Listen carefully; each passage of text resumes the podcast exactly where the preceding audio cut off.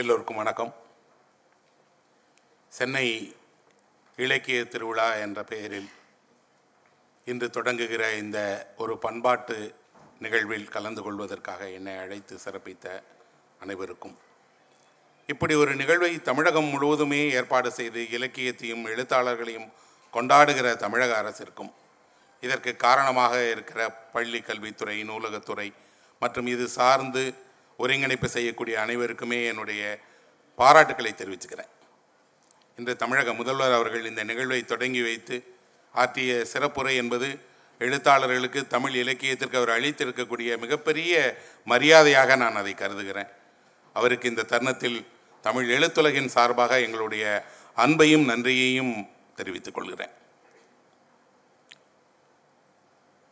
பெரும்பாலும் இலக்கிய திருவிழாக்கள் என்பது பெரிய நகரங்களில் நடக்கக்கூடியது. அதில் கலந்து கொள்ளக்கூடியவர்கள் எல்லாம் யார் என்று பார்த்தால் உயர்தட்டு மக்கள். முன்பதிவு செய்திருக்க வேண்டும். அதற்கு பெரிய கட்டணம் உண்டு.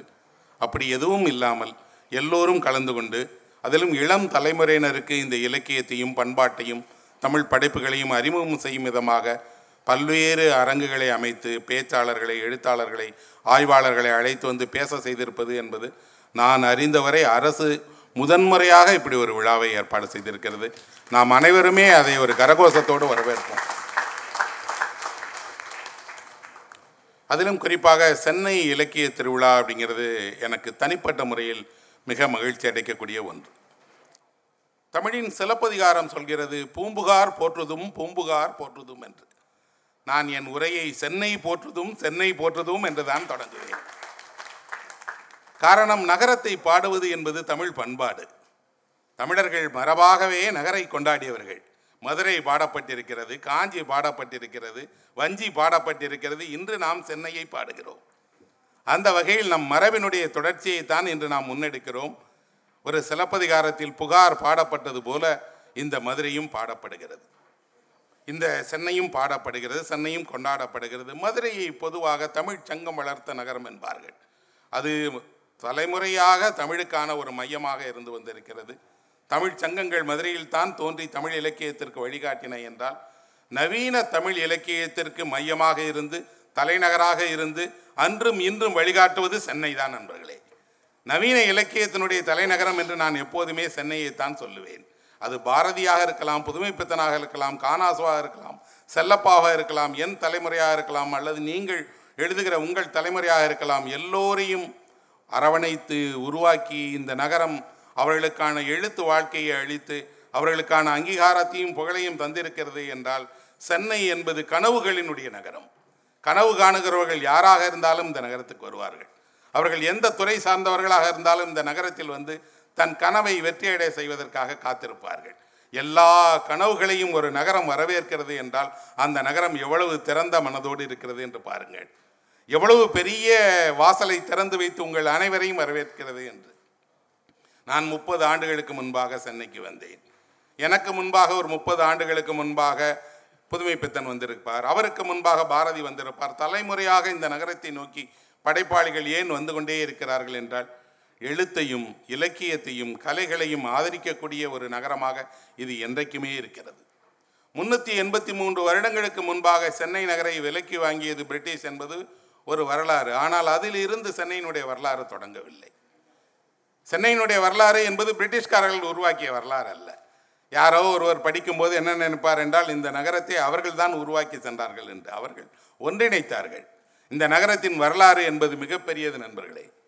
இங்கிலாந்தில் இருந்து ராபர்ஸ் ப்ரூட் ப்ரூஸ் ஃப்ரூட் என்ற ஒரு ஆய்வாளர் அவர் நிலவிலை துறை நிலவியல் துறையில் ஆய்வு செய்வதற்காக இங்கு வந்தவர். இங்கே ஆய்வு செய்து கற்காலத்தை சேர்ந்த கற்கோடாரி ஒன்றை கண்டுபிடித்திருக்கிறார். பல்லாவரம் பகுதியில் இருந்த கற்கோடாரி ஒன்றை அவர் தன்னுடைய ஆய்வில் கண்டுபிடித்திருக்கார். இப்போ கூட நீங்கள் பூண்டிக்கு போனீங்கன்னா அங்கே வந்து இந்த மாதிரி கற்கருவிகளுக்கான தொல்காலத்தினுடைய கற்கருவிகளுக்கான மியூசியம் இருக்குது அந்த மியூசியத்தில் பார்த்தீங்கன்னா ஒரு லட்சம் வருடங்களுக்கு முன்பாக பல்லாவரத்தில் மனிதர்கள் பயன்படுத்திய கற்கோடாரி இருக்கிறது என்றால் இந்த பல்லாவரம் என்பது நேற்று உருவானது அல்ல நண்பர்களே. ஒரு லட்சம் வருடங்களுக்கு முன்பாகவே சென்னை நாகரிகம் அடைந்த மனிதனுடைய கற்கோடாரியை பயன்படுத்தி வேட்டையாடுகிற மனிதனுடைய காலத்தில் இருந்தே நகரம் வந்திருக்கிறது. இதே நகரத்திற்கு பிரிட்டிஷ்காரர்கள் வருவதற்கு முன்பாகவே டச்சுக்காரர்கள் வந்துட்டாங்க. ஆயிரத்தி அறுநூத்தி இரண்டிலேயே டச்சுக்காரர்கள் வந்துட்டாங்க. போர்ச்சுகீசியர்கள் வந்துட்டாங்க. போர்ச்சுகீசியர்கள் வந்தபோது இந்த நகரத்தின் பெயர் சென்னையா என்று தெரியாது. மதராஸ் என்று அழைத்தார்களா என்று தெரியாது. ஆனால் அவர்கள் புலிக்காட்டில் தான் தங்களுடைய வணிகத்தை தொடங்கினார்கள். போர்த்துகீசியர்கள் சாந்தோமில் தங்களுடைய பணியிடத்தை அமர்த்தி கொண்டார்கள். பிரிட்டிஷ்காரர்கள் வந்து வாங்கியது ஒரு சிறிய பகுதி. அவர்கள் ஒன்றிணைத்து கொண்டது பின்பு காலனி ஆதிக்கத்தினுடைய வரலாறு. என்றால் சென்னையினுடைய வரலாறை பேச வேண்டும் என்றால் தொடர்ந்து வரக்கூடிய கற்காலத்திலிருந்து மனிதர்கள் வாழ்ந்து வரக்கூடிய ஒரு நிலமாக இருக்கக்கூடிய இந்த ம- நிலமும் அதன் மக்களும் அதன் பூர்வ குடிகளும் இன்னும் சொல்லப்போனால் இந்த நகரை உருவாக்கிய அடித்தட்டு மக்களும் இந்த நகரத்திற்கு ஒரு முகத்தை உருவாக்கிய உழைப்பாளர்களும் இந்த நகரம் மிகப்பெரிய தொழிற்சாலைகளை கொண்டது பெரிய தொழில் நகரம். வணிகம்தான் இதனுடைய மையமாக அன்றும் இன்றும் இருந்திருக்கிறது. ஆனால் அதனுடைய இதயமாக எப்போதுமே கலைதான் இருந்திருக்கிறது. இந்த நகரத்தினுடைய அந்த வணிக முகத்திற்கு இன்னொரு முகமாக இருந்தது கலைகள் தான் எத்தனை எத்தனை கலைஞர்கள் இசை என்றால் இசையில் அத்தனை மகத்தான கலைஞர்கள் நாடகம் என்றால் எண்ணிலடங்காத சிறந்த நாடலாசிரியர் நாடகாசிரியர்கள் இலக்கியவாதிகள் என்று இந்த நகரத்திற்கு எப்போதுமே கலை இலக்கியம் சார்ந்து ஒரு தனித்துவம் இருக்கிறது. அதுதான் என்னை இந்த நகரத்துக்கு வர வைத்தது இந்த நகரத்தினுடைய இன்னொரு சிறப்பாக சொல்லுவேன். இந்த நகரத்தில் தான் கடவுள் வந்து காஃபி குடித்த இடம். புதுமைப்பித்தனுடைய கதையில் கடவுள் இங்கே வந்து பிராட்வேயில் தான் காஃபி குடிக்கிறார். ஒரு கடவுள் காஃபி குடிப்பாரா என்று தெரியாது. ஆனால் புதுமைப்பித்தன் கதையில் வரக்கூடிய கடவுள் இந்த நகரத்தில் வந்து அந்த வ- அழைத்தவரோடு சேர்ந்து முதல் முறையாக காஃபி குடிக்கிறார். ஒரு நவீன யுகத்துக்கு ஒரு கடவுளை அழைத்து வரக்கூடியவனாகத்தான் தமிழ் எழுத்தாளன் இருக்கிறான். அவன் அந்த கடவுளை காஃபி அருந்தக்கூடிய ஒரு தோழனாக கருதுகிறான். காஃபி குடிக்கிறாங்க. காஃபி குடித்துவிட்டு அவர் கடவுளே சொல்லுகிறார் கடவுளும் கந்தசாமி பிள்ளையும் கதையில் ரொம்ப நல்லா இருக்கேப்பா அப்படின்னு. இதெல்லாம் மனுஷ பானம் ஐயா தேவ பானம் கிடையாதுன்னு சொல்கிறான் காஃபி இந்த ஊருக்கு அறிமுகமானது அன்று தொடங்கி இன்று வரை காஃபி சாப்பிட்றதுக்குனே சென்னையில் ஒரு பண்பாடு இருக்கு. காலையில் நடைபயிற்சி செல்பவர்களுக்கு தெரியும் அவர்கள் காஃபிக்காக எங்கே நிற்பார்கள் என்று. அந்த காஃபியை குடித்துட்டு அந்த கடையில் அவர் வந்து கடவுள் கந்தசாமி பிள்ளை இருவரும் காஃபி குடிக்கும்போது கந்தசாமி பிள்ளை சொல்லுகிறார் என்ன அப்படின்னா காஃபி குடிக்கிறது இல்லை போய் வந்து பெரிய விஷயம். அதுக்கு யார் காசு கொடுக்குறாருங்கிறது தான் பெரிய விஷயம்னு சொல்கிறார் கடவுளாகவே இருந்தாலும் சரி உப்- ஒருவருக்கு காஃபி வாங்கி கொடுத்து அன்பை வெளிப்படுத்த வேண்டும். இந்த நகருக்கு நான் வந்தபோது முதல் முதலாக பெற்றது என்ன அப்படின்னா இது போல ஒரு கோப்பை தேநீர் தான். முன்னறியமுகல்லாத ஒருவரை சந்தித்த மறுநிமிடமே வாங்க காஃபி சாப்பிடலாம் அப்படின்னு அழைச்சிட்டு போய் பக்கத்தில் கூட டீ கடையில் ஒரு டீ வாங்கி கொடுத்து என்ன விஷயமா சென்னைக்கு வந்திருக்கீங்கன்னு கேட்டார் இல்லையா? அந்த தேநீருடைய சூடு தான் இன்றும் என்னை எழுத வைக்கிறது. அது எனக்கு கிடைத்தது எனக்கு அடுத்த தலைமுறைக்கு கிடைத்திருக்கிறது நாளைக்கும் கிடைக்கும் என்ற நம்பிக்கையும் இருக்கிறது. காரணம் இங்கு வரக்கூடியவர்கள் முன்பின் அறிமுகம் இல்லாதவரோடு கூட ஒரு தேநீர் கோப்பையை பகிர்ந்து கொண்டு தோழமையை வெளிப்படுத்தக்கூடியவர்கள். அதில் அவர் காஃபி குடிச்சிட்டு கடவுள் வந்து காசு கொடுக்கிறாரு. கடைக்காரர் என்ன செய்கிறார் என்றால் அந்த கா பணத்தை வாங்கிட்டு சில்லறை மிச்சம் கொடுக்கணும். மிச்சம் கொடுக்கும்போது ஒரு கள்ள நோட்டையும் சேர்த்து கடவுளிடம் கொடுத்துட்றாரு கடவுள் அந்த தனியாக ஒரு பத்து ரூபாயை மட்டும் எடுத்து கிழிச்சு போட்டது கள்ள நோட்டுன்னு சொல்கிறார் அப்படி என்றால் அந்த சென்னையினுடைய ஒரு பகுதியாக ஏமாற்றுகிறவர்களும் இந்த நகரத்தில் இருக்கிறார்கள் என்பதையும் புதுமைப்பித்தன் எழுதுகிறார் புதுமைப்பித்தனுடைய காலத்தில் அவர் காட்டிய சென்னை வேறு. மௌனியினுடைய கதைகளை படித்திருந்தால் மௌனி காட்டுகிற சென்னை வேறு. நீங்கள் முத்துசாமியினுடைய கதைகளை படித்திருந்தால் முத்துசாமி காட்டுகிற சென்னை வேறு. ஜெயகாந்தன் முற்றிலும் ஒரு புதிய சென்னையை காட்டினார். புதிய சென்னை மனிதர்களை காட்டினார். யாரையெல்லாம் இந்த நகரம் நடைபாதையில் வாழ வைத்ததோ அவர்களுடைய வாழ்க்கையை தன்னுடைய இலக்கியத்தில் எழுதி காட்டினார். இந்த நகரத்தில் ரிக்ஷா ஓட்டுகிற எளிய எளிய தொழிலாளர்களாக இருக்கக்கூடிய இருண்ட உலகை சேர்ந்தவர்கள் என்று சித்தரிக்கக்கூடியவர்களை எல்லாம் மகத்தான நாயகர்களாக்கியவர் தான் ஜெயகாந்தன். அப்படி என்றால் ஜெயகாந்தன் காட்டிய சென்னை என்பது முற்றிலும் வேறான ஒரு சென்னை. கோபிகிருஷ்ணனுடைய கதைகளை படித்தால் தெரியும் ஒரு மத்திய தர வர்க்கத்தில் போராடுகிற ஒருவனுடைய சென்னை என்பது என்ன? குடியிருப்புகளில் வாழ்ந்து கொண்டிருக்கக்கூடிய அவஸ்தையை எப்படியெல்லாம் அவன் அனுபவிக்கிறான் என்றால் அவர் காட்டுகிற சென்னை வேறு. இப்படி என் முன்னோடிகள் உருவாக்கிய காட்டிய சென்னை ஒரு பக்கம் என்றால் திரைப்படம் காட்டிய சென்னை என்பது வேறு. அன்றிலிருந்து இன்று வரை சென்னை என்றாலே திரைப்படத்தினுடைய தொடக்கத்தில் சில காட்சிகள் வரும். சென்ட்ரல் சேகனோ எல்ஐசியோ அல்லது அங்கே இருக்கக்கூடிய சென்னையினுடைய ஒரு பிரம்மாண்ட தோற்றமோ இருக்கும். என்னை போன்ற ஒரு சின்ன கிராமத்திலிருந்து வந்தவனுக்கு சென்னை என்றாலே பிரம்மாண்டமான ஒரு ஊர். பட்டணம் போவது என்றால் என்ன என்றால் புதுமையை தேடி செல்வதுதான் பட்டணம். அன்றும் சரி இன்றும் சரி புதுமையினுடைய நாய நகரமாக இது இருந்துகிட்டே இருக்கு. என்ன புதுமை? ஆடையில் புதுமை பேச்சில் புதுமை செயலில் புதுமை சிந்தனையில் புதுமை செய்கிற தொழிலில் புதுமை. இன்னும் சொல்லப்போனால் இந்த புதுமையினுடைய எல்லா வழிகளையும் எல்லா சாளரங்களையும் இந்த நகரம் தொடர்ந்து திறந்து கொண்டே இருக்கிறது. புதுசு புதுதாக வந்துகிட்டே இருக்கு. அப்படி என்றால் இந்த நகர புதுமையினுடைய நகரமாக இருப்பது என்பதற்காகத்தான் ஒரு சின்ன ஊரிலிருந்து இந்த நகரத்திற்கு வந்தேன். இந்த நகரத்தில் நான் படித்தது நான் பா சந்தித்தது எல்லாம் படைப்பாளிகள் இலக்கியவாதிகள் நூலகங்கள் கலைஞர்கள். நூல் நிலையங்களிலிருந்து தான் நான் இந்த நகரத்தை தெரிந்து கொண்டேன். அவர்களோடு தான் பழகினேன். அவர்கள் தான் எனக்கு அடைக்கலம் தந்தார்கள். அவர்கள் வழியாக நான் பெற்றது தான் என்னை ஒரு எழுத்தாளனாக்கி இருக்கிறது. இன்று வரை நான் எழுத்தில் அடைந்திருக்கக்கூடிய எல்லாமும் இந்த நகரம் எனக்கு தந்தது நண்பர்களே. அதனால் நான் ஒவ்வொரு தளத்திலும் நினைத்துக் கொள்வேன் நான் இந்த நகரத்துக்கு என்ன தருவது என்று. நான் இந்த நகரத்தை பெருமைப்படுத்துவேன் அதுதான் நான் செய்கிற முதல் செயல். நான் இந்த நகரத்தை கொண்டாடுவேன் இந்த சபையில் மட்டுமல்ல எந்த சபையிலும் கொண்டாடுவேன்.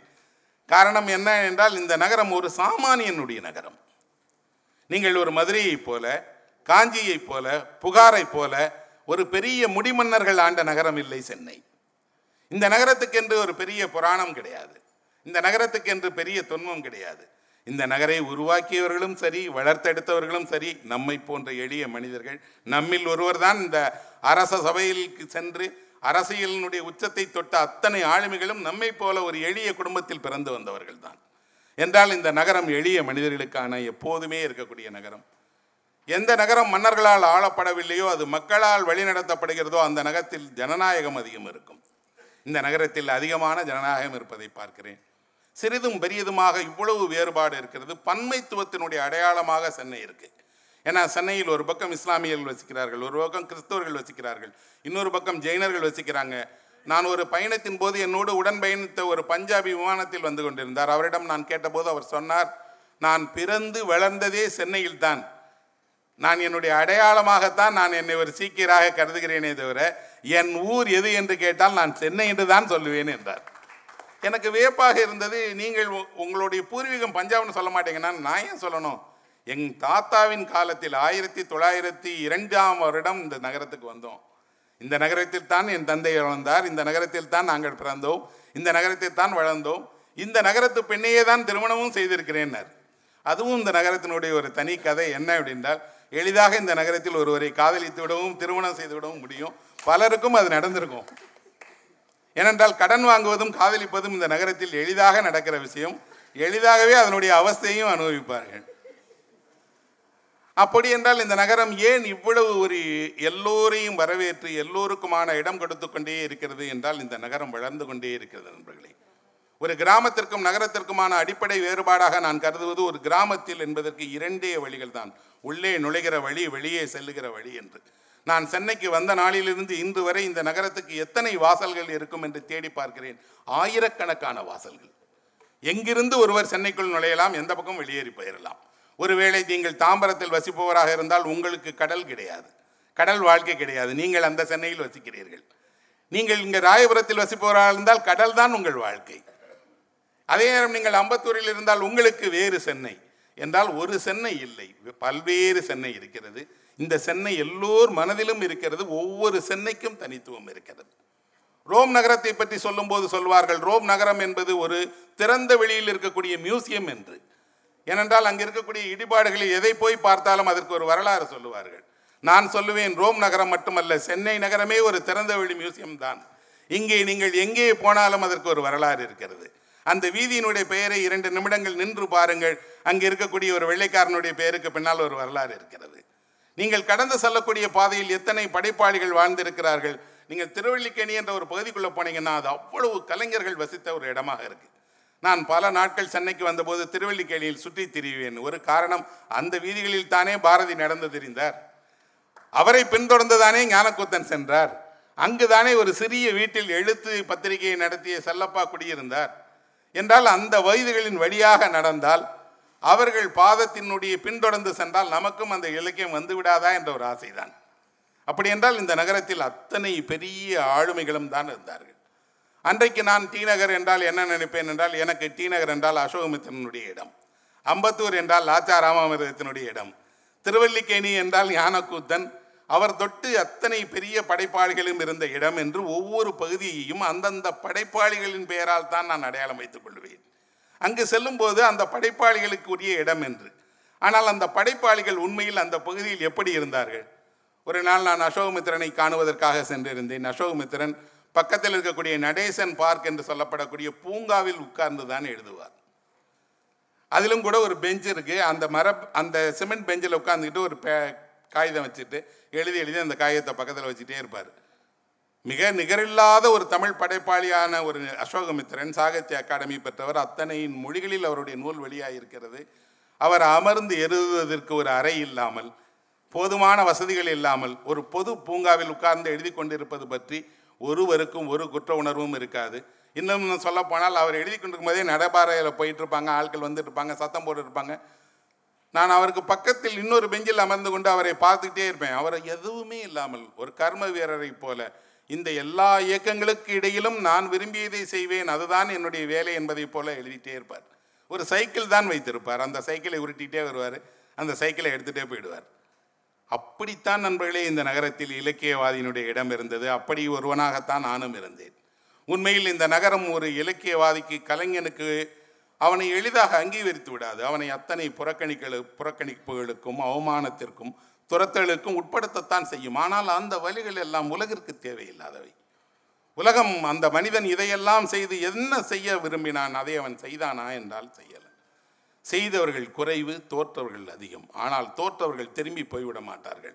அவர்கள் இந்த நகரத்திலே வேறு ஒரு பணியில் வேறு ஒரு இடத்தில் தங்களுடைய வாழ்க்கையை அமைத்து கொண்டு அதே வேலையை இன்னும் செய்து கொண்டே இருப்பார்கள். திரைத்துறையை நோக்கி எத்தனை பேர் வந்தார்கள்? அவர்கள் அத்தனை பேருடைய கனவும் நிறைவேறியதா என்ன? இல்லையே. ஆனால் அதற்காக அவர்கள் இந்த நகரத்திலிருந்து போயிட்டாங்களா? இல்லை. நீங்கள் இந்த நகரை இறுக்கமாக ஆழமாக நம்பிக்கையோடு பற்றி கொண்டால் உங்களுக்கான இடத்தை இந்த நகரம் தரும் என்பதுதான் உண்மை. எனக்கு தந்திருக்கிறது என் தலைமுறைக்கு முன்பு தந்திருக்கிறது உங்களுக்கு தரும் அடுத்த தலைமுறைக்கும் அது தரும். ஆனால் அது எளிதாக கிடைத்து விடாது. அதற்கு நீங்கள் அயராத உழைப்பையும் தொடர்ந்து ஈடுபாட்டையும் இன்னும் சொல்லப்போனால் இந்த நகரின் மீதான உங்கள் பற்றுதலையும் அதிகமாக்கி கொண்டே இருக்கணும். புதுமைப்பித்தனுடைய கதையில் ஒரு காட்சி வருகிறது. மாலையில் வீடு திரும்புகிறவர்கள் எப்படி வீடு திரும்புகிறார்கள் இந்த சென்னையில் என்று. அலுவலகம் விடுகிறது. சாலை முழுக்க மக்கள் வாகன போக்குவரத்து வேகம் வேகம் வேகம். அவ்வளவு வேகமாக ஏன் ஒரு மனிதன் வீடு திரும்புகிறான் என்றால் வீடு தான் அவனுக்கு ஒரு அடைக்கலம் தரும் என்று நம்புகிறான் எல்லாம் தாண்டி அந்த மாலை நேரத்தில் அவர்கள் வீடு திரும்புகிற காட்சியை அவர் படிக்கும்போது இப்போ இல்லை. ஒரு கிட்டத்தட்ட ஐம்பது வருடத்துக்கு முன்னாடி இருந்த காட்சியும் இன்றைய மாலை காட்சியும் மாறவே இல்லை. அப்படிதான் இன்னும் வேகமாக இருக்குது நீங்கள் வேறு மாநிலங்களுக்கு சென்று பார்த்தால் அது சென்னையினுடைய வேகத்தில் இயங்கவே இல்லை. சென்னையில் எல்லாமே வேகம் எல்லாமே துரிதம் எல்லாமே இருக்குது எங்கும் யாரும் எதற்கும் காத்திருக்க மாட்டார்கள்.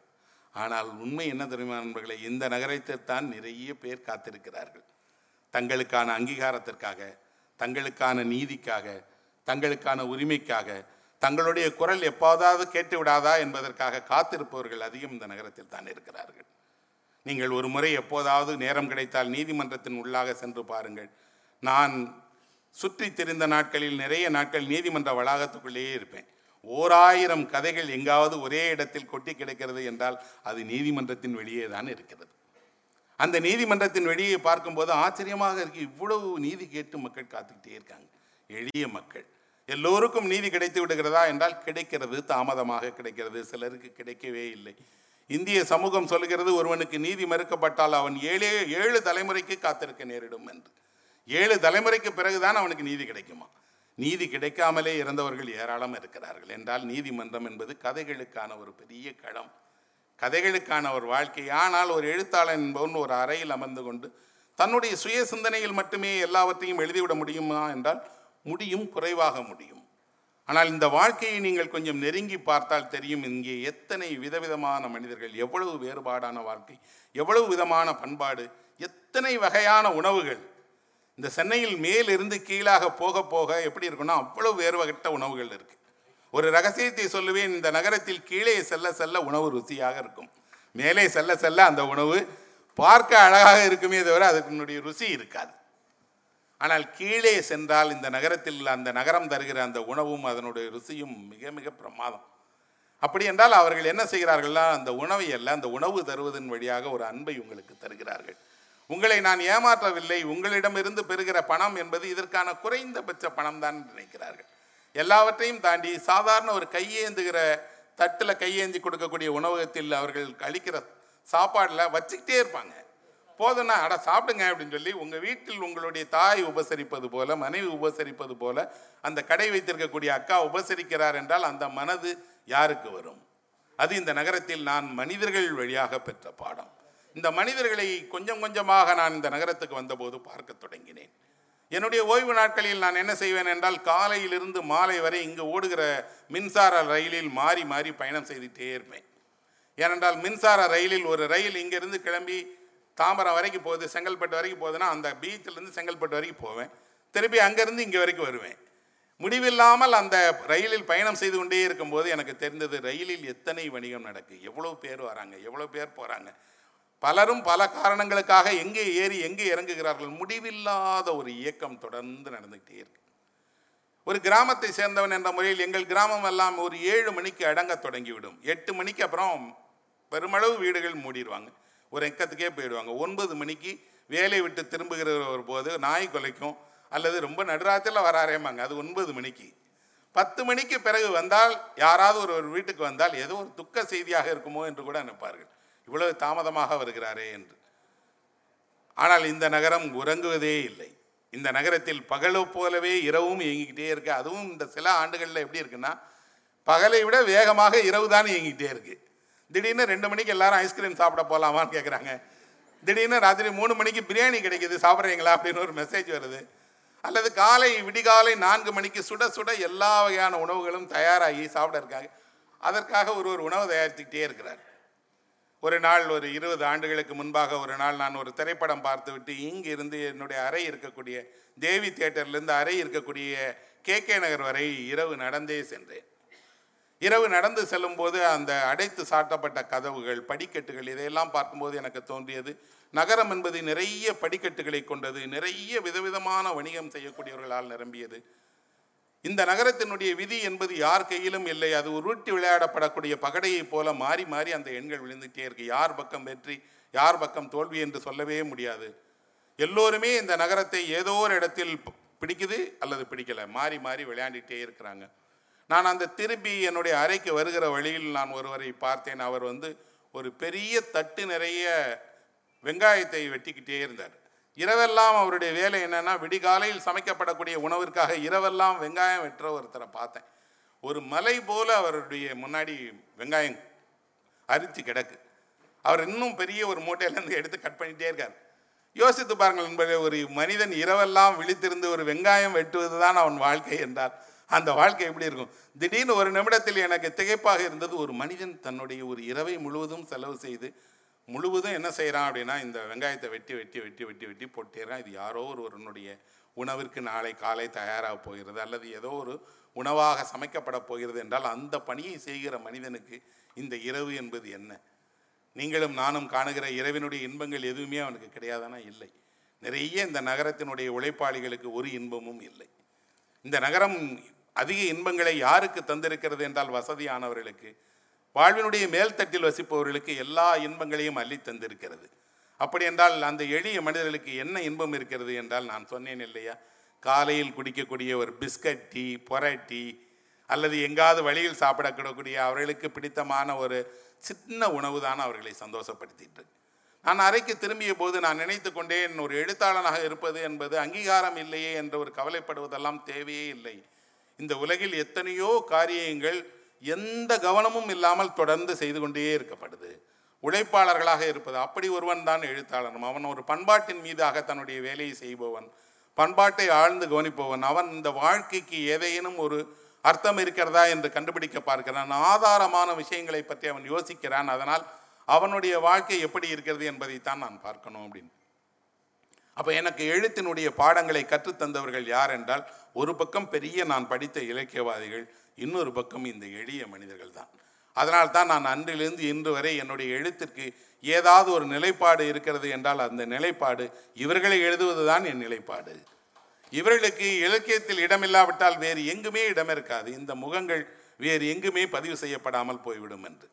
நீங்கள் ஏதாவது ஒரு விடுமுறை நாளில் கடற்கரைக்கு சென்று பார்த்தால் தெரியும். அவ்வளவு கடற்கரையில் விலக இடமில்லாமல் மனிதர்கள் இருப்பார்கள். அத்தனையும் சந்தோஷத்தினுடைய ஒரு முகம். ஒரு மிக குறைந்த நேரத்தில் அந்த சந்தோஷத்தை அனுபவிக்கக்கூடிய முகம். அவர்கள் வீடு திரும்புகிற நேரம் பாருங்கள். அப்படியே அவர்களுடைய வாழ்க்கை பழையபடி தன்னுடைய சு கயரை சுருக்கை இழுத்து நீ வீட்டுக்குள்ளே திரும்பி வந்துடு நாளை காலை ஓட தயாராயிரு. அப்படின்னு ஓட ஆரம்பிச்சிருவாங்க. நான் எழுதுகிற நேரத்தில் முன்பெல்லாம் இரவில் அமர்ந்து எழுதினேன். அப்போது நான் நிறைய நாட்கள் இரவு எழுதத் தொடங்கி விடிகாலை வரை எழுதிட்டே இருப்பேன். நான் ஒரு மூணரை மணிக்கு என்னுடைய எழுத்து பணியை முடித்துட்டு திரும்பும்போது என்னுடைய பின்பக்கத்து வீட்டில் இருக்கக்கூடிய அம்மா எழுந்து அவர்கள் ஒரு ஆசிரியராக ஏதோ ஒரு பள்ளியில் வேலை பார்க்குறார். காலை உணவுக்காக அவர் தன்னுடைய பணியை தொடங்குகிற சத்தம் அந்த விசில் சத்தம் கேட்கும். கேட்டு தான் தொடங்குவேன். எனக்கு நான் எழுதுகிற வேலையில் செய்கிறேன் ஒருவர் எங்கோ வேலை செஞ்சு இப்போ எல்லாத்தையும் முடித்து தயாராகி குழந்தைகளுக்கு கொடுத்துட்டு பயணம் செய்து எங்கேயோ போய் வேலை பார்த்துட்டு திருப்பி ரெண்டு மணி நேரம் வர வேண்டியிருக்கு. அப்படின்னா இந்த நகரத்தில் எழுதப்படாத கதைகள் ஏராளம் ஏராளம் ஏராளம். உதிர்ந்து போன கனவுகள் ஏராளமானவை. அதிலும் குறிப்பாக இந்த நகரத்துக்கு நிறைய இளைஞர்கள் தான் வராங்க. அந்த இளைஞர்கள் எங்கிருந்து வர்றாங்க?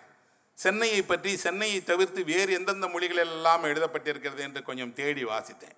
மலையாளத்தில் சென்னையை பற்றி எழுதப்பட்டிருக்கிறது கன்னடத்தில் எழுதப்பட்டிருக்கிறது உருதில் எழுதப்பட்டிருக்கிறது இந்தியில் எழுதப்பட்டிருக்கிறது ஆங்கிலத்தில் எழுதப்பட்டு இவர்கள் எல்லாம் என்ன சென்னையை காட்டுகிறார்கள் என்றால் நீங்களும் நானும் பார்க்காத சென்னையை அவர்கள் எழுதுகிறாங்க இதே கோடம்பாக்கத்தை பற்றி இதே சூளைமேட்டை பற்றி இதே இந்த மவுண்ட் ரோட்டை பற்றி கன்னடத்தில் வெளியான கதையை படிக்கும்போது அந்த காட்சியை நான் பார்க்கவில்லையே என்று.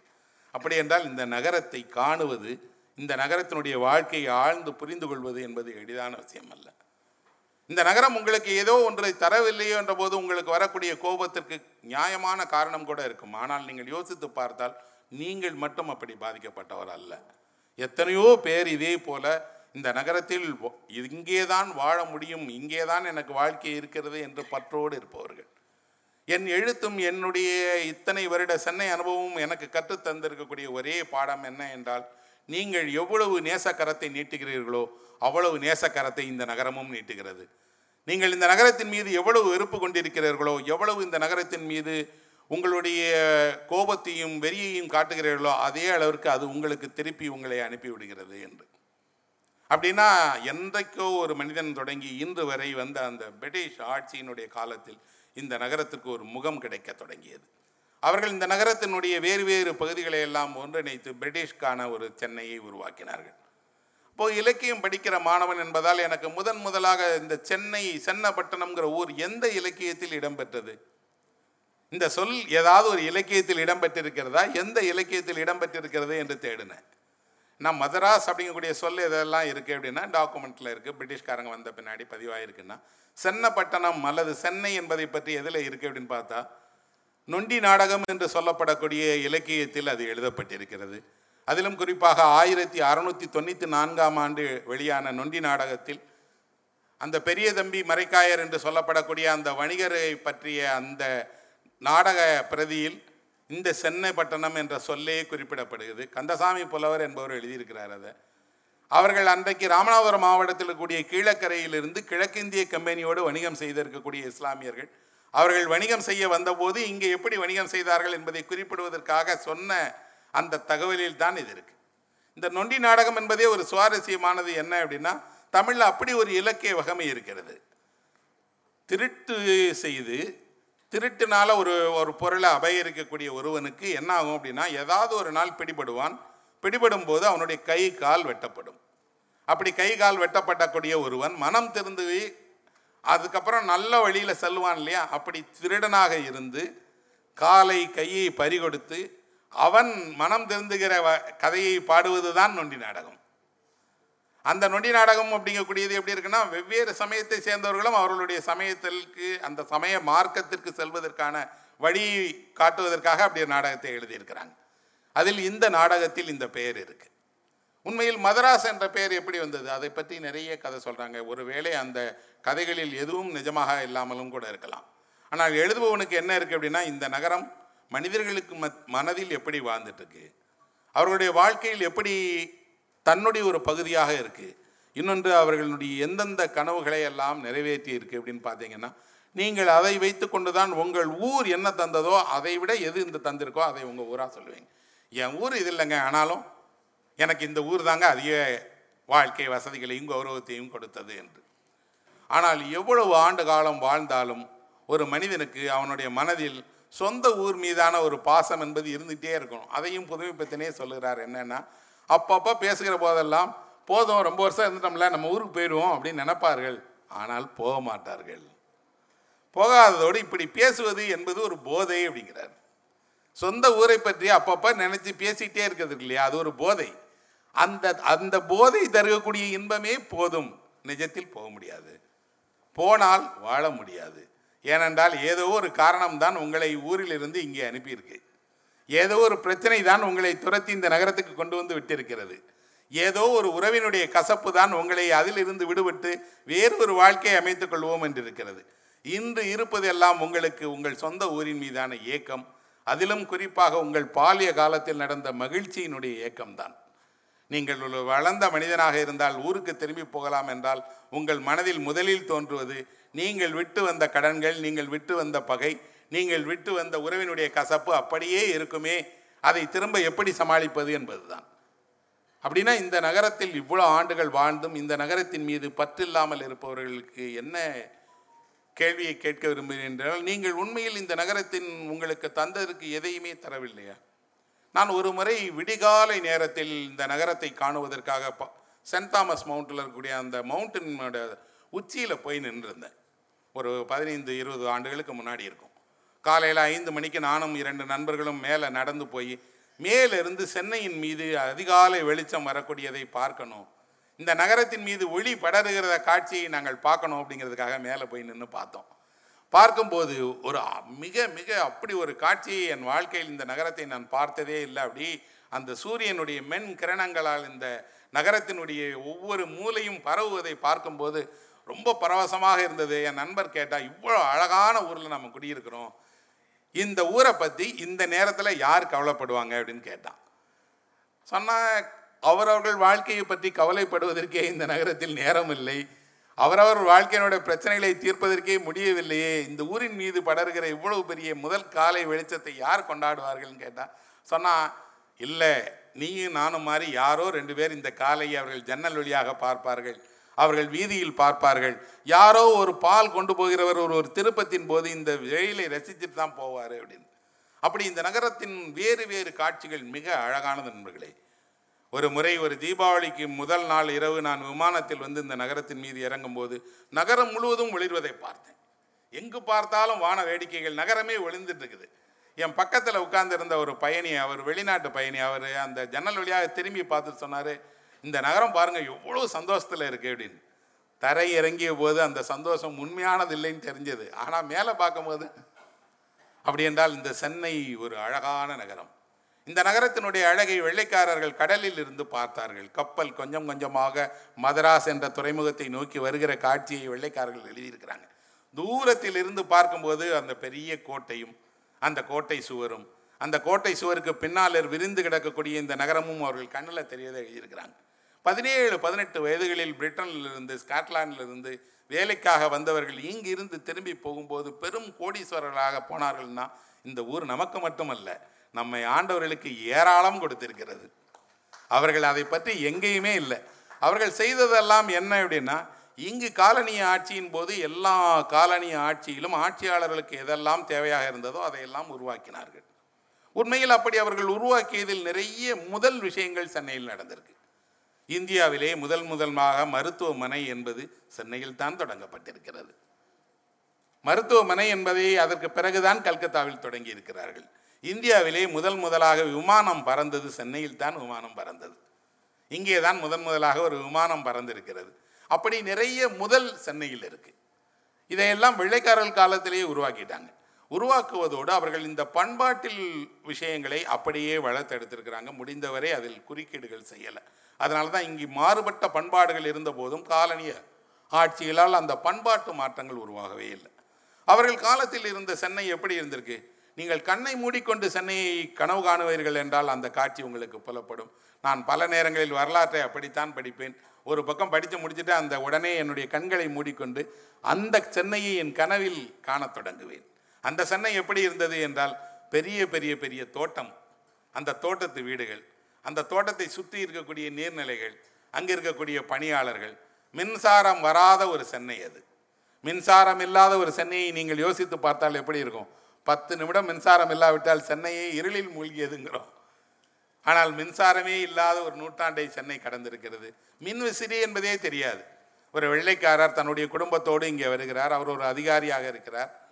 அவர் தன்னுடைய மனைவியை அழைத்து கொண்டு இந்த சென்னை நகரத்துக்கு வந்தபோது மின் விசிறி இல்லை குளிர் இல்லை கோடை காலம் பாங்கா என்று இழுக்கக்கூடிய அந்த இழு விசிறியை வைத்துக்கொண்டு வெளுவே ஒருவர் இழுப்பார். உங்கள் படுக்கையறையில் நீங்கள் உறங்கிக் கொண்டிருக்கும் போது மேலே தொங்குகிற அந்த பாங்காவை இழுக்கக்கூடிய ஒருவர் அறைக்கு வெளியே கயரை வைத்துக்கொண்டு இரவெல்லாம் இழுத்துட்டே இருப்பார். அந்த பாங்காய் இழுப்பவர் எவ்வளவு வேகமாக இழுத்தாலும் காற்று குறைவாகத்தான் வரும். அந்த காற்றினுடைய வேகம் பத்தலேன்னு சொல்லி அந்த அம்மா சொல்கிறாங்க இந்த மாதிரியான ஒரு ஊரில் வந்து நம்ம குடியிருக்கவே முடியும் வேண்டாம் நம்ம போயிடலாம் அப்படின்னு. ஆனால் அந்த வெள்ளைக்காரன் அதிகாரி சொல்லுகிறார் இந்த நகரத்தின் தான் எனக்கு இந்த அதிகாரத்தை கொடுத்திருக்கிறது. இன்னும் சொல்லப்போனால் இந்த நகரத்தில் நாம் எல்லா வசதிகளையும் வைத்துக் கொள்ளலாம். அத்தனை வசதிகளையும் அவர்கள் வைத்துக் கொண்டார்கள். அவர்களுக்கு இங்கிலாந்தில் கூட இவ்வளவு பெரிய ஒரு சுகபோக வாழ்க்கை கிடைத்திருக்குமா என்று தெரியாது. ஆனால் இந்த சென்னையில் அப்படி ஒரு சுகபோக வாழ்க்கை கிடைத்தது. ஆனால் அந்த சென்னை அவ்வளவு சுகபோக வாழ்க்கையை கொடுத்த அவர்கள் சென்னைக்கு பதிலாக கொடுத்தது குறைவு என்று தான் சொல்லுவேன். அவர்கள் பண்பாட்டை விட்டு சென்றிருக்கிறார்கள். அவர்களுடைய பழக்க வழக்கங்களை விட்டு சென்றிருக்கிறார்கள். அதில் சில நல்லதும் இருக்கிறது கெட்டதும் இருக்கிறது. அவர்களுடைய இசை இன்றும் இங்கே இருக்கிறது. இங்கே இப்போதும் கூட என்ன இருக்குது அப்படின்னு சொன்னீங்கன்னா ஒரு பக்கம் கர்நாடக சங்கீதம் என்றால் இன்னொரு பக்கம் மேற்கத்திய இசை இருக்கிறது. பேண்ட் வாசிக்கிறவங்க இருக்காங்க. விதவிதமான பேண்ட் வாசிப்பாங்க. நூறு வருடத்துக்கு முந்தைய நாடக கலைஞர்களுடைய வாழ்க்கையை பற்றி நிறைய நூல்கள் தமிழில் எழுதப்பட்டிருக்கு. உங்களுக்கு விருப்பமாக இருந்தால் நீங்கள் பம்மல் சம்பந்த முதலியார் எழுதிய அவருடைய நாடக வாழ்க்கையை பற்றி அவருடைய நாடக உலக அனுபவங்களை பற்றிய புத்தகத்தை படித்து பாருங்க. அதில் அவர் காட்டுகிற சென்னை என்பது நீங்களும் நானும் காணாத சென்னை. இரவு பத்து மணிக்கு தான் நாடகம் தொடங்கும் என்பார்கள். ஆனால் பத்து மணிக்கு ஆரம்பிக்க மாட்டாங்க. முக்கால் மணி நேரம் கழித்து தான் ஆரம்பிப்பாங்க. பத்தே முக்கால் மணிக்கு இரவு ஆரம்பிக்கிற நாடகம் ஆறு மணி நேரம் நடக்கும். காலை பல நாள் ஐந்து மணிக்கோ ஆறு மணிக்கோ தான் நாடகத்தை முடிச்சுட்டு நாங்கள் திரும்பி வருவோம். இவ்வளவு இரவெல்லாம் நடக்கிற நாடகத்தில் அரங்கு நிறைய ஆட்கள் அமர்ந்து பார்ப்பார்கள். ஒரு நாடகம் இரண்டாயிரம் முறை நிகழ்த்தப்பட்டிருக்கிறது ஆயிரம் முறை நிகழ்த்தப்பட்டிருக்கிறது என்று. அவ்வளவு நாடக கலைஞர்கள் நாடக கொட்டைகள் நாடக உலகம் அந்த காட்சியெல்லாம் அப்படி கொஞ்சம் கொஞ்சமாக கண்ணை விட்டு போயிடுச்சு இன்றைய தலைமுறையில் இருப்பவருக்கு அப்படியான ஒரு காட்சியோ அப்படி சென்னையில் ஒரு நாடகம் பார்ப்பதற்காக வந்தவர்களோ அந்த நாடக உலகமோ அது சார்ந்த இயங்கிய கலைஞர்களோ நடிகர்களோ யாருமே இல்லை. இன்னொரு பக்கம் நான் சென்னைக்கு வந்த போதே சென்னையில் ஒரு தியேட்டர் சஃபயர் தியேட்டரில் ப்ளூ டைமண்ட் அப்படின்னு ஒரு திரையரங்கு இருந்தது. அங்கே ஒரு டிக்கெட் எடுத்துட்டீங்கன்னா நாள் முழுக்க படம் ஓடிக்கிட்டே இருக்கும். ஒரே ஒரு டிக்கெட் தான். அந்த டிக்கெட் எடுத்துட்டு நீங்கள் உள்ளே போயிட்டீங்கன்னா ஒரு நாள் முழுக்க திரைப்படம் ஓடும். நீங்கள் விரும்பிய திரைப்படத்தை பார்த்துக்கிட்டே இருக்கலாம். அந்த படத்தை முடிவில்லாமல் ஓடிக்கிட்டே இருப்பாங்க. பல நாட்கள் எங்கே போவது யாரை சந்திப்பது அடுத்த வேளை உணவிற்கு எங்கே தேடுவது என்று தெரியாத நாட்களில் என்னை மறப்பதற்காக நான் அந்த அரங்கத்துக்கு தான் செல்லுவேன். அந்த அரங்கத்தில் ஒரு மூலையில் இருக்கக்கூடிய இருக்கையில் கா போய் உட்கார்ந்துட்டேன்னா இரவு வரை அந்த இருக்கையை விட்டு மாறாமல் திரையில் ஓடிட்டே இருக்கும் அந்த படம். அந்த படங்களை பார்த்துட்டே இருப்பேன். இப்போ ஒரு நண்பரிடம் அதை நான் சொல்லும்போது அவர் சொன்னார் சும்மா பொய் சொல்லாதீங்க சார். அப்படி எப்படி ஒரு ஒரு டிக்கெட் எடுத்துகிட்டு ஒரு நாள் ஃபுல்லாக ஓட்டுவாங்களா? என்றால் அதுதான் ஐயா புதுமை. அந்த புதுமை சென்னையில் தான் நடந்தது. வேறு ஏதாவது ஒரு நகரத்தில் ஒரு டிக்கெட் வாங்கிட்டு அப்படி நான் ஸ்டாப்பாக படம் ஓடிக்கிட்டே இருக்குமா? இன்றைக்கு அந்த சஃபேர் தேட்டரே இல்லை. அந்த பக்கம் போனால் அந்த காட்சியே இல்லை. இன்னும் சொல்லப்போனால் அந்த நான் பார்த்த சென்னையில் வரிசை வரிசையாக சினிமா பேனர் மவுண்ட் ரோடு அப்படின்னாலே அந்த கடைசிலேருந்து இந்த கடைசி வரைக்கும் இருக்கிற பேனரை பார்க்கறதுக்காகவே வருவோம். புதிய திரைப்படம் அறிமுகமாகிற நாட்களில் என்ன பேனர் வைப்பாங்க எங்கே வைப்பாங்கன்னு பார்ப்பதற்காக முன்னாடி போய் நிற்பாங்க அந்த பேனர் வைக்கப்படும் போது அதை வேடிக்கை பார்த்து விட்டு வீட்டில் போய் ஆளை கூட்டிகிட்டு வருவாங்க. இன்றைக்கி அங்கே பேனர் வச்சுருக்கிறாங்க பாருங்க அப்படின்னு. அந்த முழு சென்னையினுடைய அந்த மவுண்ட் ரோட்டில் இருக்கக்கூடிய பேனர் இருக்கு இல்லையா? அந்த பேனர் எதுவுமே கிடையாது. சென்னை மாறிக்கொண்டே இருக்கிறது. நான் பார்த்த சென்னை வேறு என் பிள்ளைகள் பார்க்கிற சென்னை வேறு. வேகமாக மாறிட்டு இருக்கு. அதுவும் கூட இந்த கடந்த பத்தாண்டுகளுக்குள் இங்கே இருந்த பழைய விஷயங்கள் கொஞ்சம் கொஞ்சமாக கண்ணை விட்டு போயிடுச்சு அந்த மனிதர்கள் போயிட்டாங்க. அந்த வாழ்க்கை முறை போயிருச்சு. எல்லாம் தாண்டி அன்று இருந்த ஒரு அறமும் கொஞ்சம் கொஞ்சமாக போயிருச்சு. அன்று இருந்த அறம் என்பது இந்த நகரத்தில் இருக்கக்கூடிய வணிகர்கள் அவர்கள் வணிகம் செய்தாலும் கூட அதில் ஒரு அறத்தோடு வணிகம் செய்தார்கள். அவர்கள் ஒரு சிறு வியாபாரம் செய்தால் கூட அந்த வியாபாரத்திற்கென்று ஒரு கண்ணியத்தை கடைபிடித்தார்கள். இன்று இந்த நகரத்தில் நடைபெறாத குற்றங்களே இல்லை. நடைபெறாத மோசடிகளே இல்லை என்றால் அந்த அறமும் கொஞ்சம் கொஞ்சமாக போயிட்டுருக்கு. ஒரு படைப்பாளியாக அதில் தான் எனக்கெல்லாம் வருத்தம். அது யார் கையிலும் இல்லை. யாராலும் கடந்து செல்கிற காலத்தை காப்பாற்ற முடியாது. ஆனால் என்ன என்றால் அந்த கடந்து செல்கிற காலத்தினுடைய காட்சிகளை பார்த்து கொண்டே இருக்கும்போது இப்படியெல்லாம் இருந்தது இதெல்லாம் இருந்தது இதெல்லாம் நடந்தது என்பதையாவது சொல்ல வேண்டும் இல்லையா? இதே சென்னையும் நானும் என்ற தலைப்பில் நான் நிறைய உரைகளை ஆற்றியிருக்கேன். இணையத்திலே இருக்குது அது எல்லாமும் நான் பார்த்த சென்னையில் நான் பார்த்த மனிதர்களுடைய வேறு வேறு முகங்களை வேறு வேறு இடங்களை வேறு வேறு நினைவுகளை எப்படியாவது ஒரு தலைமுறையிடம் சொல்லிவிட முடியாதா என்ற ஒரு ஏக்கம்தான். உண்மையில் இது ஒரு நகரத்தில் இழந்தவர்கள் அதை பற்றி நினைத்து கொண்டிருக்கக்கூடிய நினைவேக்கம் அல்ல. ஒரு வரலாற்றை ஆவணப்படுத்துகிறோம். நம் காலத்தின் முன்னாடியே கொஞ்சம் கொஞ்சமாக நடந்து வருகிற மாற்றத்திற்கு எங்காவது ஒரு இடத்தில் ஆவணம் இருக்கிறதா என்றால் அதை ஆவணப்படுத்த முயற்சிக்கிறோம். இல்லாவிட்டால் என்ன இருக்கும் அப்படின்னா நிறைய பெரியவர்கள் இறந்து போகும்போது அவர்கள் காலகட்டமும் நினைவுகளும் அவர்கள் தேடி சேகரித்த அனுபவமும் சேர்ந்து மறைஞ்சு போயிடும். அப்போ என்ன ஆகும்னா இந்த நகரத்தை பற்றி உண்மையான தகவல்களை தெரிந்தவர்கள் குறைவாக தான் இருப்பாங்க. இன்றைக்கி நீங்கள் வாட்ஸ்அப்பில் பார்த்தீங்கன்னா வரக்கூடிய செய்திகளை இந்த நகரவாசியாக இருந்தால் அவருக்கு தெரியும் அப்படிலாம் இல்லை. இதெல்லாம் சும்மா யாரோ வந்து வாட்ஸ்அப்பில் போட்டிருக்கிற செய்தி என்று. இந்த உண்மையை சொல்லுவதற்கு ஆதாரங்கள் வேண்டும். உண்மையில் உலக இலக்கியத்தில் நகரங்கள் தான் அதிகம் எழுதப்பட்டிருக்கிறது. லண்டனை பற்றி அவ்வளோ எழுதியிருக்கிறாங்க. பாரிஸ் நகரத்தை பற்றி ஏராளமாக எழுதியிருக்கிறாங்க. நியூயார்க்கை பற்றி அவ்வளோ எழுதியிருக்கிறாங்க. பீட்டர்ஸ்பர்க் மாஸ்கோ என்று பெரிய உலகினுடைய நகரங்கள் இலக்கியத்தில் அதிகம் எழுதப்பட்டிருக்கிறது. இந்தியாவிலே கூட புதுதில்லியை பற்றி கல்கட்டாவை பற்றி பெங்களூரை பற்றி எழுதியிருக்கிறாங்க. அந்த அளவுக்கு இல்லை மிக குறைவாகத்தான் சென்னை எழுதப்பட்டிருக்கிறது. நான் ஒரு வேண்டுகோளாக சொல்லுவேன் என்ன என்றால் சென்னையை பற்றி இன்னும் நிறைய எழுதப்படணும். சென்னை வாழ்க்கையினுடைய பல்வேறு விஷயங்களை இன்னும் நாம் பொதுவெளியிற்கு கொண்டு வரவே இல்லை. சென்னையை பற்றி ஒரு முழுமையான சித்திரத்தை கொண்ட ஒரு ஆவணத்தையோ வரலாற்று நூலையோ அல்லது ஒரு புல புனைகதையையோ அல்லது சென்னையினுடைய பல்வேறு வாழ்க்கையை சித்தரிக்கக்கூடிய பெருந்தொகுப்புகளோ நம்மிடமே இல்லை. தேடி பார்த்தால் என்ன இருக்குன்னா ஒவ்வொரு காலகட்டத்திலும் அந்தந்த எழுத்தாளர்கள் வாழும்போது அவர்கள் பார்த்த அனுபவித்த அவர்கள் சந்தித்த மனிதர்கள் வாழ்க்கையை பற்றி தான் இருக்குது இப்போ அசோகமித்ரன் அப்படி ஒரு புத்தகம் எழுதியிருக்கார் அவருடைய பார்வையில் சென்னை என்ற ஒரு நூல். அதில் அவர் காலத்தில் இருந்து அவர் கண்ட அவருடைய பழங்கிய அவருக்கு தெரிந்த சென்னை இருக்கிறது. வட சென்னையை பற்றி இப்போ நிறைய நூல்கள் வருது. அவர்கள் காட்டுகிற சென்னை என்பது இந்த சென்னையினுடைய தெற்கில் வாழ்பவர்களுக்கு புதியது உண்மையில் பலரும் என்ன நினச்சிருக்காங்க அப்படின்னா சென்னை என்றால் வந்து தென் சென்னை தான் இல்லை. சென்னை என்பது தென் சென்னை வட சென்னை இன்னும் சொல்லப்போனால் இந்த பக்கம் திருத்தணி வரைக்கும் இருக்கக்கூடிய அவ்வளவும் சென்னை தான் அது. அவர்கள் எல்லோரும் சேர்ந்து இந்த நகரத்தின் மீது தங் இந்த நகரம் வளர்வதற்கு தங்களோட ஏதோ ஒரு பங்களிப்பை செஞ்சிட்டே இருக்கிறாங்க. இடையுறாது அந்த கரங்கள் வந்து இந்த நகரத்தை வளர்ப்பதற்காக செய்து கொண்டே இருக்கனால் இந்த பங்கு எல்லா தளங்களிலும் அங்கீகரிக்கப்படவும். இன்னும் சொல்லப்போனால் அந்த நினைவுகள் எல்லாம் பாதுகாக்கப்படவும் வேணும்.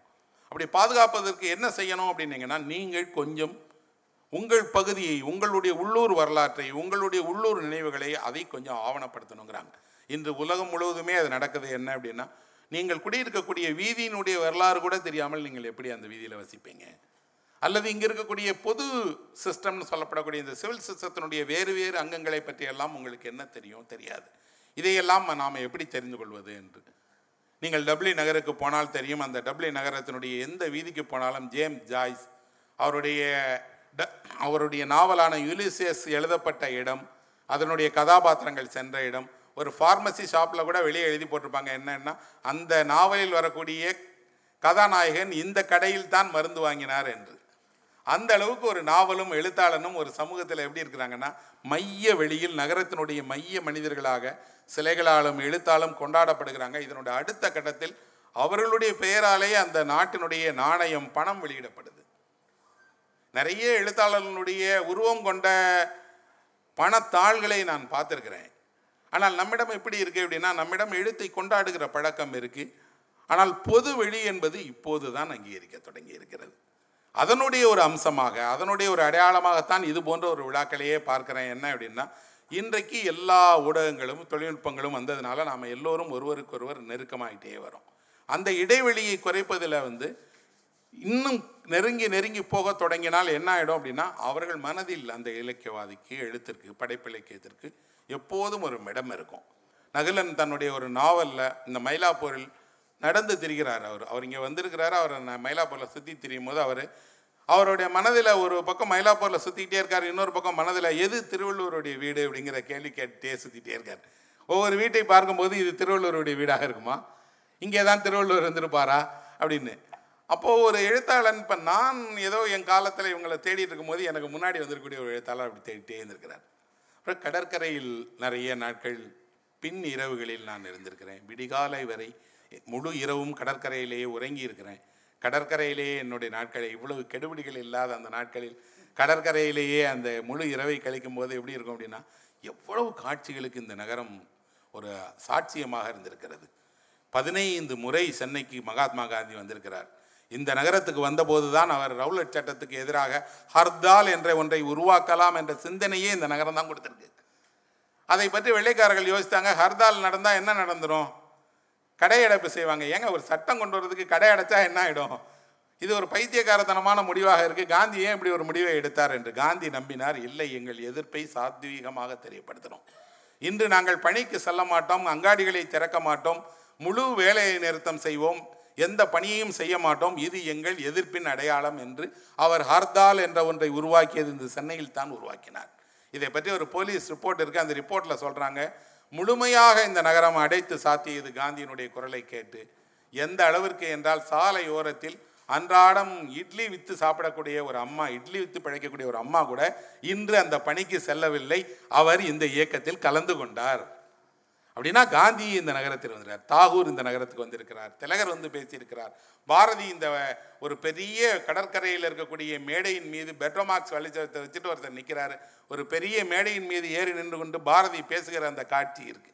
ஆனால் அவர் குரல் நம்மிடம் இல்லை அந்த காட்சிகள் இல்லை. அந்த கடற்கரையில் மறைந்து போய்விட்ட அத்தனை காட்சிகளைப் போலவே இத்தனை தலைவர்கள் இத்தனை ஆளுமைகள் பேசி தெரிந்த அத்தனையும் அப்படி கண்ணோட்டு போயிருச்சு. சர்வதேச அளவில் பார்த்தீங்க அப்படின்னீங்கன்னா எங்கே இருந்தோ வந்து மார்க் ட்வின் சென்னைக்கு வந்திருக்கிறார். குந்தர் கிராஸ் சென்னைக்கு வந்திருக்கிறார். சாமர்சட் மாம் சென்னைக்கு வந்திருக்கிறார். இப்படி சொல்லிக்கிட்டே போகலாம். இவ்வளவு ஆளுமைகள் வந்து இவ்வளவு ஆளுமைகள் வாழ்வினுடைய ஏதோ ஒரு பகுதியில் இந்த நகரை தொட்டு சென்றிருக்கிறார்கள். அந்த வீதியில் தான் நீங்களும் நானும் புழங்குகிறோம். அந்த கடற்கரையில் தான் அமர்ந்திருக்கிறோம். மௌனியினுடைய கதையை படிச்சீங்கன்னா காதலர்கள் கடற்கரையில் அமர்ந்திருக்கிற காட்சியை அதிலும் சென்னை கடற்கரையில் அமர்ந்திருக்கக்கூடிய காட்சியை தான் மௌனி எழுதுகிறார் அந்த கடல் அந்த காட்சி மௌனி கதையில் வரக்கூடிய அந்த மயக்கம் அவர்கள் காட்டுகிற அந்த மனநிலை இன்று இல்லை. ஆனால் அந்த கதையை படிக்கும்போது அந்த சன்னை கொஞ்சம் கொஞ்சமாக மனதில் விரிவடைய தொடங்குது. இலக்கியம் உண்மையில் ஒருவருக்கு என்ன செய்யும் என்றால் நீங்கள் புத்தகம் வாசிப்பதன் வழியாக என்ன அடைவீர்கள் என்றால் உங்களுக்கு ஏற்படாத ஒரு அனுபவத்தை உங்களுடைய அனுபவமாக மாற்றும். உங்கள் வாழ்க்கையில் ஒருபோதும் கண்டிராத நிலப்பரப்புகளை எல்லாம் உங்கள் சொந்த ஊரை போல உணரச் செய்யும். நீங்கள் ஒருபோதும் அண்டை வீட்டாருக்கு கூட வருத்தப்படாமல் இருந்திருப்பீர்கள். ஆனால் ஒரு கதாபாத்திரம் துயரப்படும் போது வருத்தமடையாமல் இருக்கவே முடியாது. நீங்கள் சிந்திய கண்ணீரில் பாதி நீங்கள் படித்த புத்தகத்தில் வந்த மனிதர்களுக்கானது.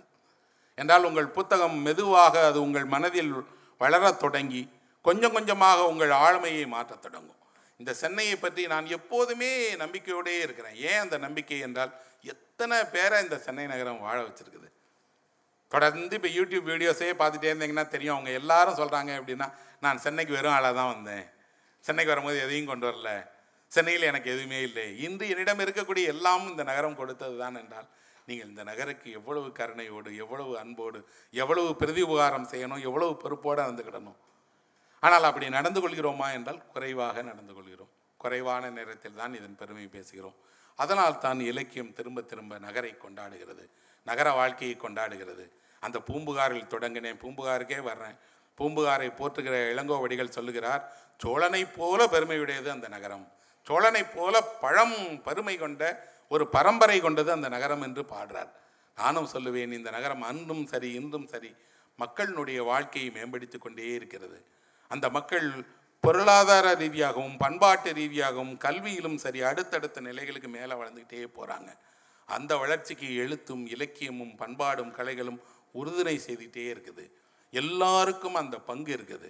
அந்த பங்கினுடைய வளர்ச்சி தான் இன்று இந்த சென்னை அடைஞ்சிருக்கக்கூடிய இவ்வளவு பிரம்மாண்டமான பெரிய பெரிய கட்டிடங்கள் பெரிய பெரிய நாம் பார்க்கக்கூடிய மாற்றங்கள் எல்லாமும் அதனுடைய ஒரு விளைவாகத்தான் இருக்கும்.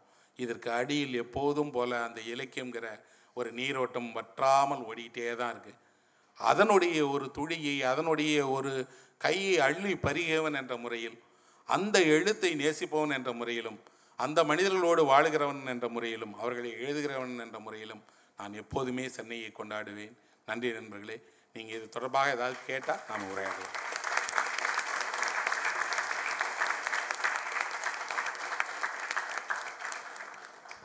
இப்போ ஃப்ளாபர் அப்படிங்கிற மாதிரி என்ன உங்களுடைய நீங்கள் வந்து எனக்கு எப்படி அறிமுகமானீங்க அப்படின்னா யூடியூப் மூலமாக தான் நீங்கள் எனக்கு அறிமுகமானீங்க.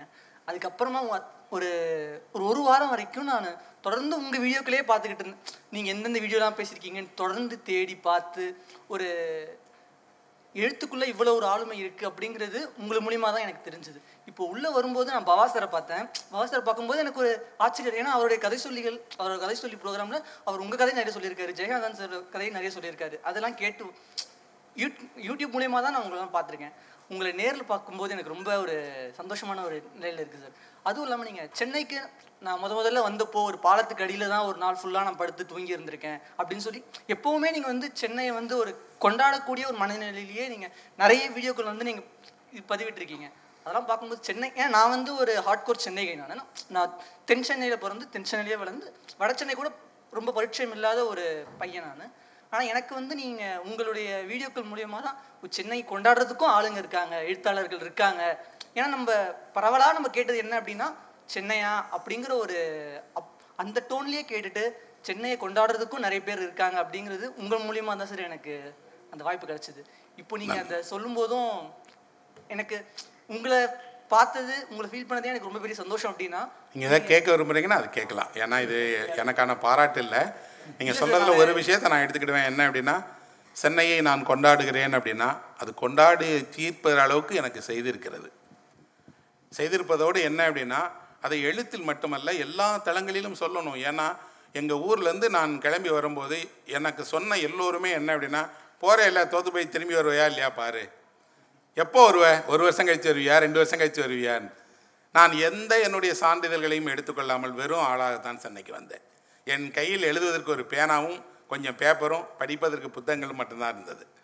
அப்போது தோற்று போயிடுவோம் அப்படின்னு சொன்னபோது திரும்பி சென்னையில் யாரை பார்த்தாலும் அவன் சொன்ன எல்லாருமே சொன்னாங்க வேகமாக தோற்று திரும்பி போயிடுவீங்க. அவர் தோத்துட்டார் இவர் தோத்துட்டார். நான் முழுமையாக நம்பினேன் தோற்க மாட்டேன். ஏன் தோற்க மாட்டேன் அப்படின்னா ஏராளமான பேர் இந்த நகரத்தில் வந்து வென்றிருக்கிறார்கள்.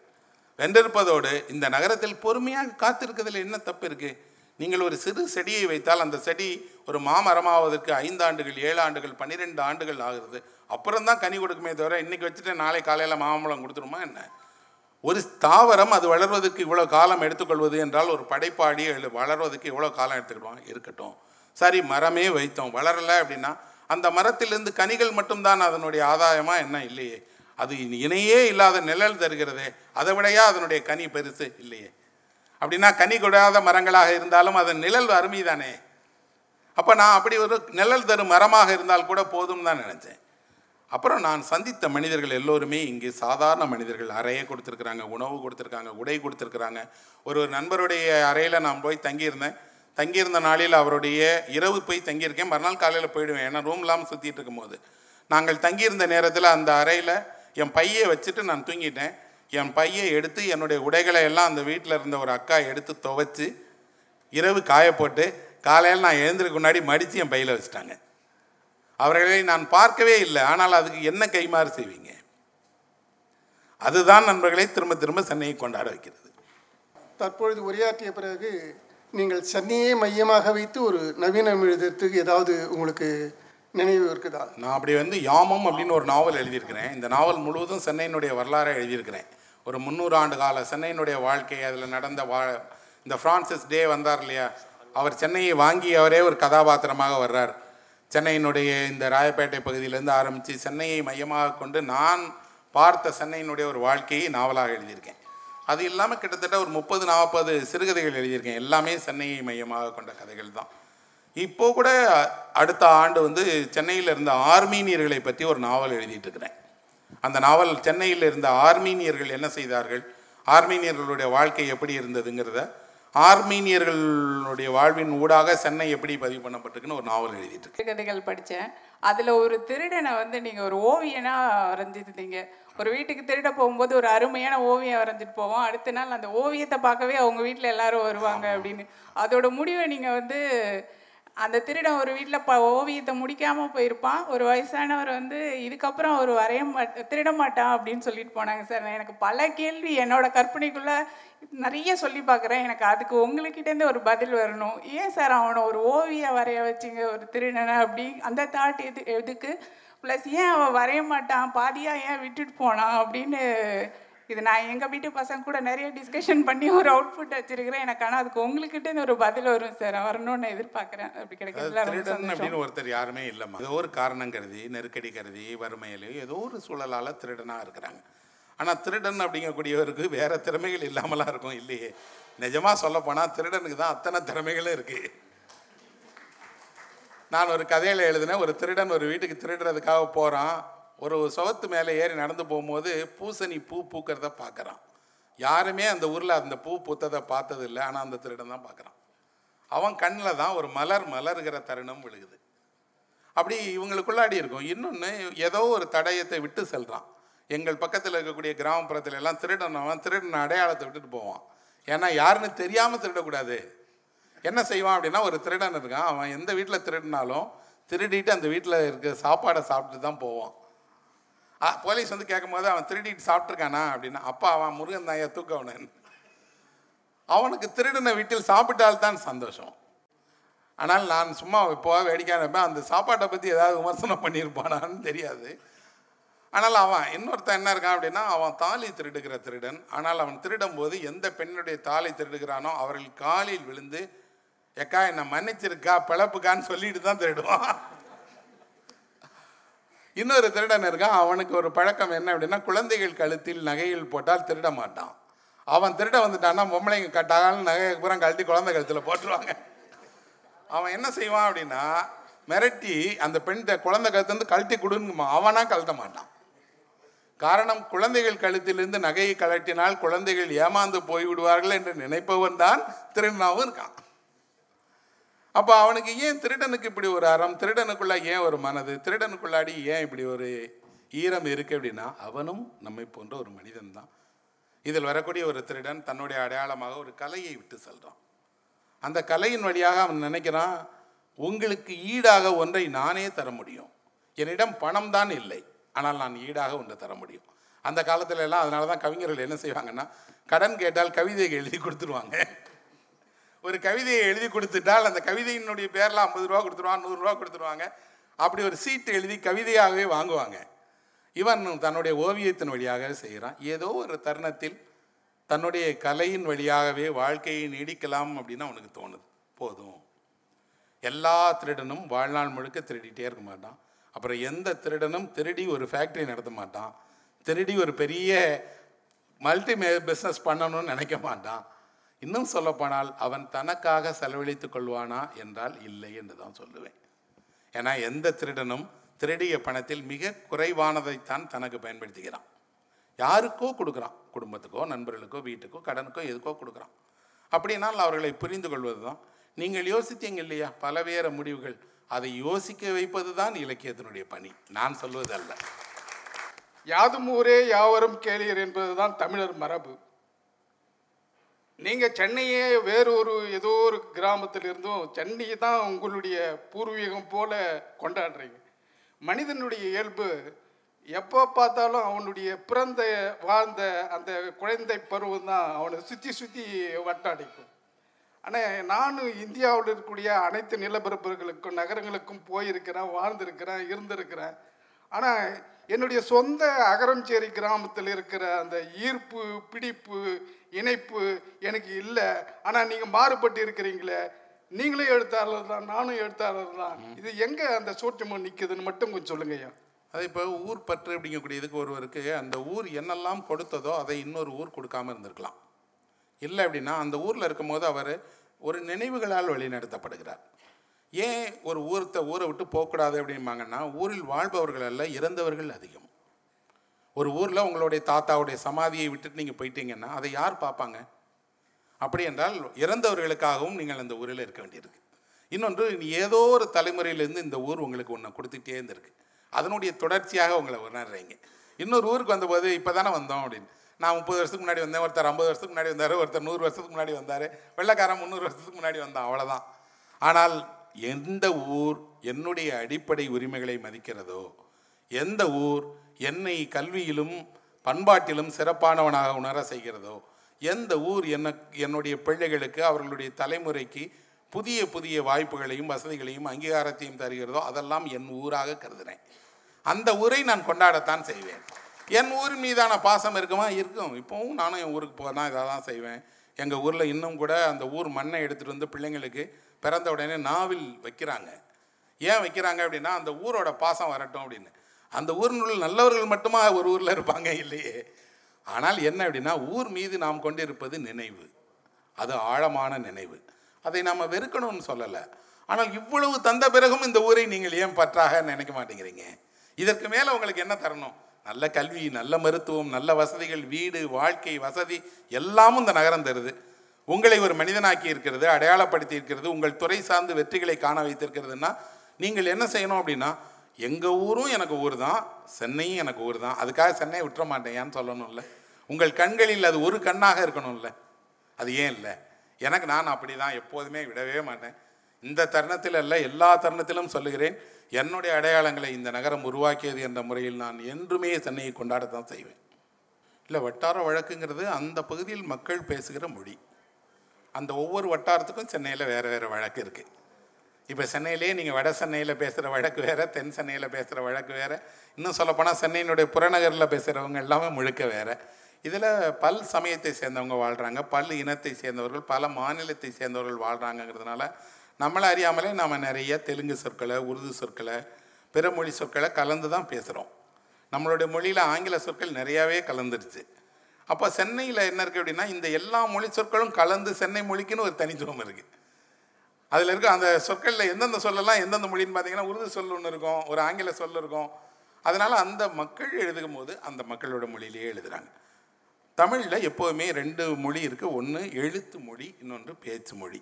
எழுத்து மொழினா சங்க காலத்தில் நிலம் சார்ந்து நாம் பிரிக்கப்பட்டிருந்தாலும் கூட நிலம் சார்ந்த மக்களோட பேச்சு மொழியில் அது எழுதப்படலை. எழுத்து மொழியில் தான் எழுதப்பட்டிருக்கு உரைநடையில் பாரதியார் வந்து சென்னையில் வசிச்சிருந்தாருனா கூட சென்னையினுடைய மொழியில் அவர் உரைநடை எழுதலை. அப்போ என்ன இருக்குன்னா அவங்க விரும்பினாங்கன்னா அந்த பிராந்திய மொழியிலேயே அவர்கள் மக்கள் மொழியிலேயே எழுதலாம். ஏன்னா இன்றைக்கி முன்னாடி மக்கள் மொழிக்கு அங்கீகாரம் இல்லை இன்றைக்கி அங்கீகாரம் இருக்குது நீங்கள் விரும்பிய கதையை மக்கள் மொழியிலேயே எழுதலாம். மக்கள் பயன்படுத்துகிற சொற்களை கொண்டே எழுதலாம். உரைநடைன்னு சொல்லப்படக்கூடிய எழுத்து மொழியில் தேவையில்லை. எனக்கு இந்த நகரத்தில் நான் இவ்வளோ ஆண்டுகள் வாழ்ந்திருந்தாலும் இந்த நகரத்திலேயே பிறந்து வளர்ந்த வேறு வேறு பகுதியை சேர்ந்தவர்களைப் போல அவ்வளவு சொற்கள் தெரியாதில்லை. அவ்வளவு பிரயோகங்கள் தெரியாது. இன்னும் சொல்லப்போனால் அந்த சொற்களை அவர்கள் பயன்படுத்துகிற போது அது என்ன அர்த்தம் தரும் அப்படிங்கிறது தெரியாதுல்ல. ஏன்னா தமிழில் ஒரு சொல் இருக்குது அப்படியா? அப்படின்னு. இந்த சொல் கேட்பவரையும் சொல்பவரையும் பொறுத்து அர்த்தம் மாறிக்கிட்டே இருக்கும். சொல் மாறாது. அப்படியா? அப்படின்னு கேட்குறதான் வியப்பு. அப்படியா? அப்படின்னு கேட்டால் சந்தேகம். அப்படியான்னு கேட்டால் கேள்வி. அப்படியான்னு கேட்டால் கிண்டல். ஒரு அப்படியா வச்சுட்டு நூறு அர்த்தம் இருக்குது யார் கேட்குறா எதுக்கு கேட்குறான்னு இருக்கு. நீங்கள் எல்லாம் பேசி முடிச்ச பின்னாடி நான் இப்போ பேசி முடிச்ச பின்னாடி நீங்கள் அப்படியா? அப்படின்னீங்கன்னா நான் என்ன நினைப்பேன் அப்படின்னா ஆஹா ஒன்றும் பேசலை போல இருக்கே அப்படின்னு. ஒருத்தர் அப்படியா அப்படின்னாருன்னா ஆச்சரியப்படுறாரு. அப்போ சொல் மாறலை. ஆனால் சொல்லை கொண்டு நாம் பரிமாறிக்கொள்ளக்கூடிய அர்த்தம் மாறிட்டே இருக்கு. ஒரு சொல்லால் இத்தனை உணர்ச்சிகளை வெளிப்படுத்த முடியுமா? வயதுக்கு தக்க அந்த சொல்லை கேட்குறவருக்கும் மாறி இருக்கிறக்கும் சின்ன பையன் அப்படியான்னு கேட்டான்னா வேற அர்த்தம். அப்போது ஒரு தமிழ் மொழியினுடைய சிறப்பு இங்கே சொற்கள் பயன்படுத்துகிற விதத்தில் அர்த்தம் மாறிடும். அதுலேயும் கவிதையில் ஏராளமான சொற்கள் மாறிடுது. பேச்சு வழக்க பொறுத்த மட்டும் எதிரில் ஒருத்தர் இருப்பார் அவருக்கு புரியுங்கிறதுனால முழுமையான வாக்கியமாக இருக்காது. அது எ- பேச்சு வழக்கில் முடியும். எழுத்து வடிவத்தில் வரும்போது எதிரில் இருப்பவர் இல்லைங்கும் போது எனக்கு அது முழுமையாக புரியாமல் போயிடும். அதனால தான் நிறைய நேரங்களில் அந்த வட்டார வழக்கில் எழுதுறவதை இன்னொருத்தர் படிக்கும்போது சிரமமாக இருக்கு அவருக்கு. என்ன சொல்கிறாருன்னு தெரியலையேன்னு குறிப்பு கொடுக்க வேண்டியிருக்கு. ஆனால் அந்த இடைவெளியெல்லாம் இன்றைக்கி மாறிடுச்சு. இன்றைக்கி அங்கீகரிச்சுக்கிட்டாங்க. நான் எழுதப் போகிற அந்த நாவலில் வரக்கூடியவர்கள் ஆயிரத்தி அறநூறில் இருந்த சென்னையை சென்னில் வாழ்ந்த ஆர்மீனியர்கள். இப்போது இருக்கு இல்லையா சைதாப்பேட்டையில் ஒரு பிரிட்ஜு மறைமலை அடிகள் பாலம்னு. அந்த பாலத்தினுடைய பழைய பெயர் மர்மலாங் பிரிட்ஜ் அப்படின்னு. அந்த பாலத்தை உருவாக்கியவர்கள் சென்ட் தாமஸ் மவுண்ட்டுக்கு படிக்கட்டுகளை உருவாக்கி கொடுத்தவர்கள் இன்னும் சொல்லப்போனால் ஈஸ்ட் இந்தியா கம்பெனிக்கு கடன் கொடுத்தவர்கள் இந்த ஆர்மீனியர்கள் தான். அந்த ஆர்மேனியர்கள் இன்றைக்கு ஒரு ஆர்மீனியர் கூட சென்னையில் இல்லை. ஆனால் அவர்கள் வசித்த வீதி அரமணக்கார தெருன்னு சொல்லி இருக்குது ஆர்மீனியன் சீட்னு இருக்குது அங்கே ஒரு சர்ச் இருக்குது அதுக்கு பின்னாடி அவர்களுடைய கல்லறைகள் இருக்குது ஆனால் இந்த நகரில் ஒரு ஆர்மீனியன் கூட இல்லை. யார் இல்லையோ அவர்கள் குரலை ஒலிப்பது தான் இலக்கியம். அவர்கள் சார்பாக நம்ம எழுதிட வேண்டியதானே ஆமாம் ஏன்னா இன்னும் அவங்க அடுத்தடுத்த அமர்வுகள் இருக்கணும். முடிஞ்ச வரைக்கும் அதை அவங்க அந்த நேர கட்டுப்பாடு முக்கியம். நிச்சயமாக இன்னொரு நாள் இதே போல் நம்ம ஒரு கூடி பேசலாம் விவாதிக்கலாம் கலந்துரையாடல் நிகழ்ச்சிகளை நிச்சயம் அவங்க ஏற்பாடு பண்ணுவாங்க. திருப்பவும் நான் இந்த நிகழ்ச்சி இவ்வளவு சிறப்பாக நடத்திய எல்லோருக்கும் நன்றி தெரிவிச்சுக்கிறேன். நிகழ்வை ஒருங்கிணைத்த அகர முதல்வனுக்கும் இதற்கு துணை நிற்கக்கூடிய நூலகத்தைச் சேர்ந்த எல்லோருக்குமே என்னுடைய மனம் நிறைந்த நன்றி. வணக்கம் நன்றி